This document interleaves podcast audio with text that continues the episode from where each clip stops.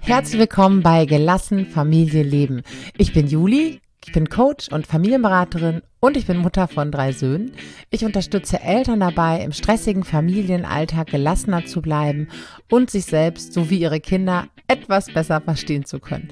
Außerdem schauen wir ganz viel darauf, wie du mehr Leichtigkeit und Freude in dein Leben holen kannst. Als Mama und du selbst. Schön, dass du hier bist.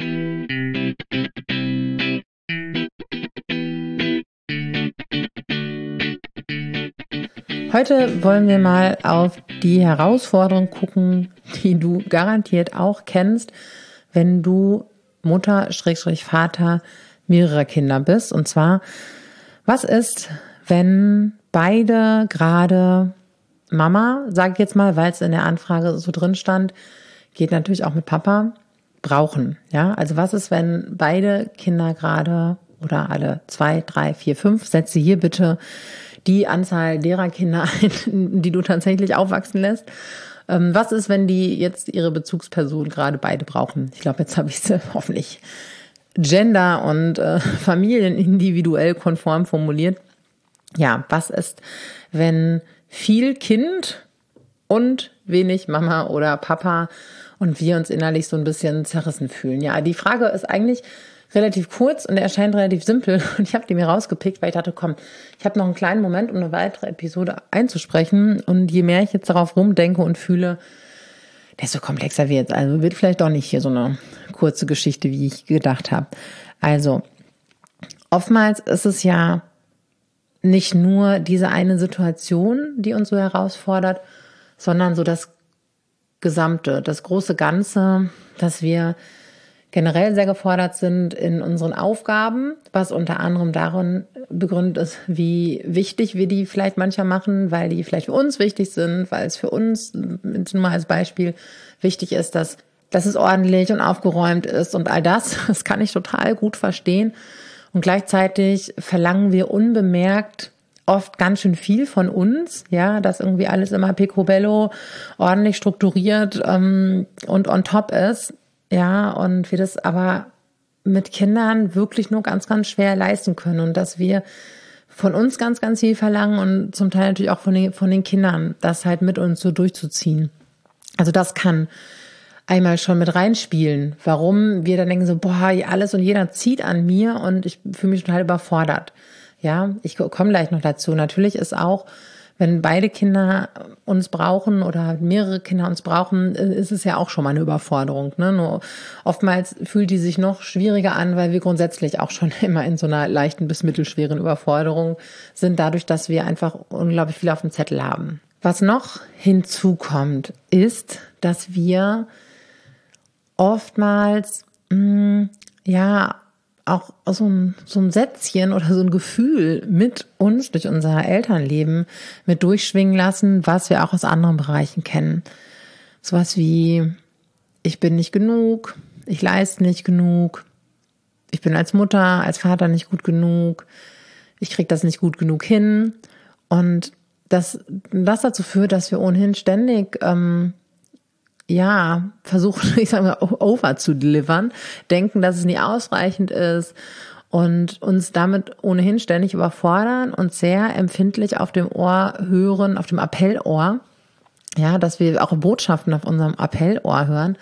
Es geht übrigens auf ähm, das äh, Vier-Ohren-Modell zurück, werde ich vielleicht an anderer Stelle nochmal bisschen näher ausführen. Kennst du vielleicht auch schon, kannst du ansonsten auch googeln, ja, dass wir vielleicht Botschaften auf dem Appellohr, auf dem Ohr, mach jetzt das, hören, die gar nicht darauf gesendet werden, ja, dass unsere Kinder vielleicht ähm, uns gar nicht auffordern, jetzt irgendwas zu tun, wir das aber so interpretieren.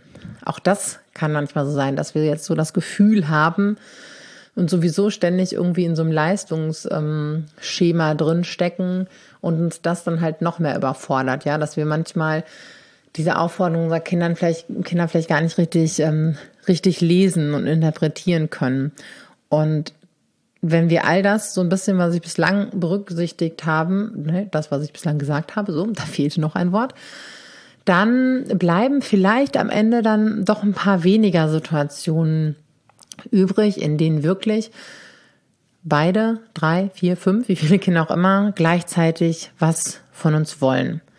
Und auch da können wir natürlich nochmal abwägen, wollen die jetzt irgendwas von uns oder brauchen die uns jetzt wirklich? Und kann ich das Ganze jetzt an dieser Stelle doch vielleicht nochmal irgendwie kurz ein bisschen priorisieren? Ja, irgendwie Windelrand voll und ähm, ein Spiel aufbauen oder was auch immer. Ähm, da kann ich natürlich gucken, mal eben abwägen, wem kann ich jetzt nochmal eben einen kleinen Aufschub geben und wer muss sofort dran sein. Ja, was hat da vielleicht nochmal eine Priorität? Wie alt sind die Kinder? Und es geht nicht darum zu vertrösten, sondern kann ich eine Perspektive aufmachen. Ja, jetzt, ich komme gleich, jetzt mache ich das und das und danach bin ich sofort bei dir.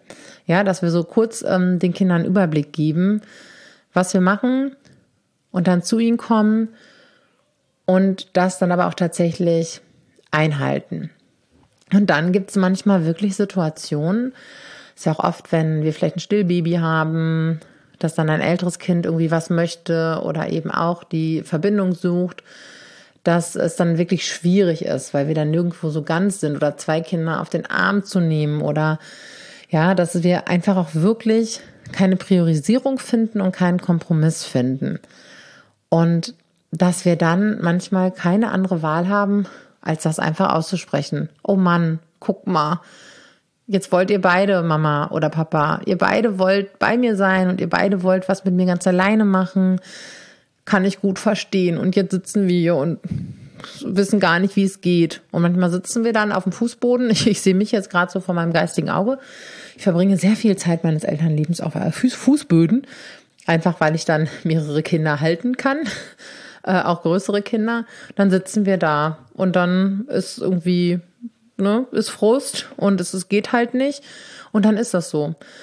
Und dadurch, dass ich das anspreche, sehe ich ja meine Kinder in ihren Bedürfnissen und in dem, was sie wollen. Und ich fasse das in Worte und gebe einmal das Gesehenwerden und Sicherheit. Und dadurch löst sich oft schon ganz viel. Stress irgendwie bei den Kindern, Stress bei mir. Und dann gucken wir, wie wir das irgendwie anders lösen können. Aber dann sind wir beieinander. Und dann sind wir connected. Dann sind wir in Verbindung. Und wenn es aber, ne, das wäre jetzt eher was, was für eine punktuelle Situation auch angeht. Wenn es irgendwas ist, was so Phasen sind, ja, wir haben manchmal Phasen, dass Kinder uns mehr brauchen. Vielleicht ein kleineres Kind, weil es halt noch viel mehr auch über die körperlichen Bedürfnisse mitversorgt wird und ein älteres Kind, was durch das jüngere Kind vielleicht einen, ähm, ja, einen erhöhten Verbindungs- und Sicherheitsbedarf hat. Ja, da sind wir eigentlich schon bei so einem ähm, Geschwisterkonflikt, der oft nach der Geburt aufkreuzen kann. Ähm, ja, wenn es also nicht nur punktuelle Situationen, sondern irgendwie Tage, Wochen, Monate sind, dann ist natürlich wichtig, dass wir ja das äh, Mama-Monopol, was wir halt oftmals sind, versuchen irgendwie aufzusplitten. Ja, dass wir uns als Elternteam idealerweise, wenn ein Partner an unserer Seite ist, aufteilen oder anderweitig Unterstützung, ja, dass Kinder ihre Bindungstanks nicht in erster Linie nur bei uns füllen können. Das ist natürlich ein Prozess, wenn wir Bindungsperson Nummer eins sind. Aber trotzdem können auch andere nahe Erwachsene den Kindern helfen, ihre Bedürfnisse zu erfüllen.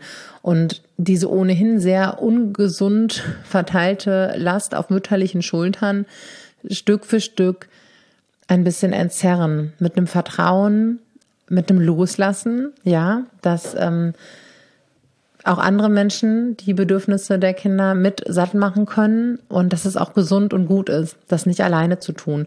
Weil oft steht das auch so ein bisschen symptomatisch dafür, wenn ohnehin sehr viel auf mütterlichen Schultern lastet, beziehungsweise die viel seelische und körperliche Versorgung nur von den Müttern ausgeht, das dann als Zeichen dafür nehmen, das halt umzuverteilen und das auch immer wieder anzusprechen im Rahmen, also im sprachlichen Rahmen der Möglichkeiten, ähm, was für Kinder verständlich ist. Ne?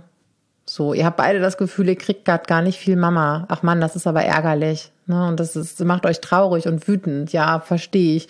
Ist auch wirklich manchmal schwierig. Ja, weil dann werden die, fühlen sich die Kinder verstanden und gesehen.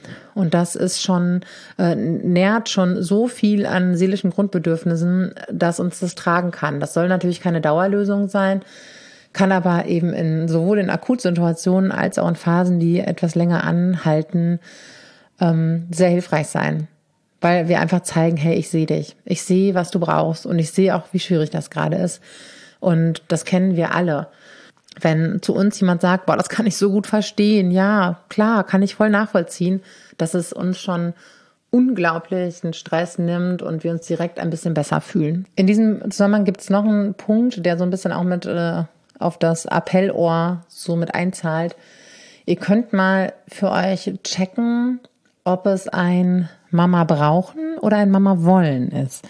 Ja, weil wir, ähm, wenn wir als Mama Bindungsperson Nummer eins ist, dann werden die Kinder immer Mama zuerst ansteuern, weil Bindungsperson Nummer eins, naturgemäß, also Bindungsperson Nummer eins wird, wer am zuverlässigsten Bedürfnisse erkennt und erfüllt. Weil die Natur natürlich ähm, sehr hohe Priorität auf das Überleben äh, legt. Deswegen werden wir dann Bindungsperson Nummer eins. Und so wird sich das Kind intuitiv natürlich immer eher Bindungsperson Nummer eins suchen zur Bedürfniserfüllung, weil es verlässlich ist. Bedeutet aber nicht, dass Bindungsperson Nummer zwei, oftmals der Vater, das nicht auch tun kann und auch genauso gut tun kann. Und deswegen dürfen wir an der Stelle auch mal nochmal prüfen, brauchen wirklich beide jetzt Mama? Und wenn ja, warum? Ist ja auch wichtig, das zu wissen oder wollen beide Mama. Und dann können wir eine richtig coole Alternative mit Papa, mit Oma, mit Tante, Onkel oder wie auch immer anbieten. Es kann auch nochmal ganz, ganz hilfreich sein zu gucken, ob es ein Brauchen oder ob es ein Wollen ist.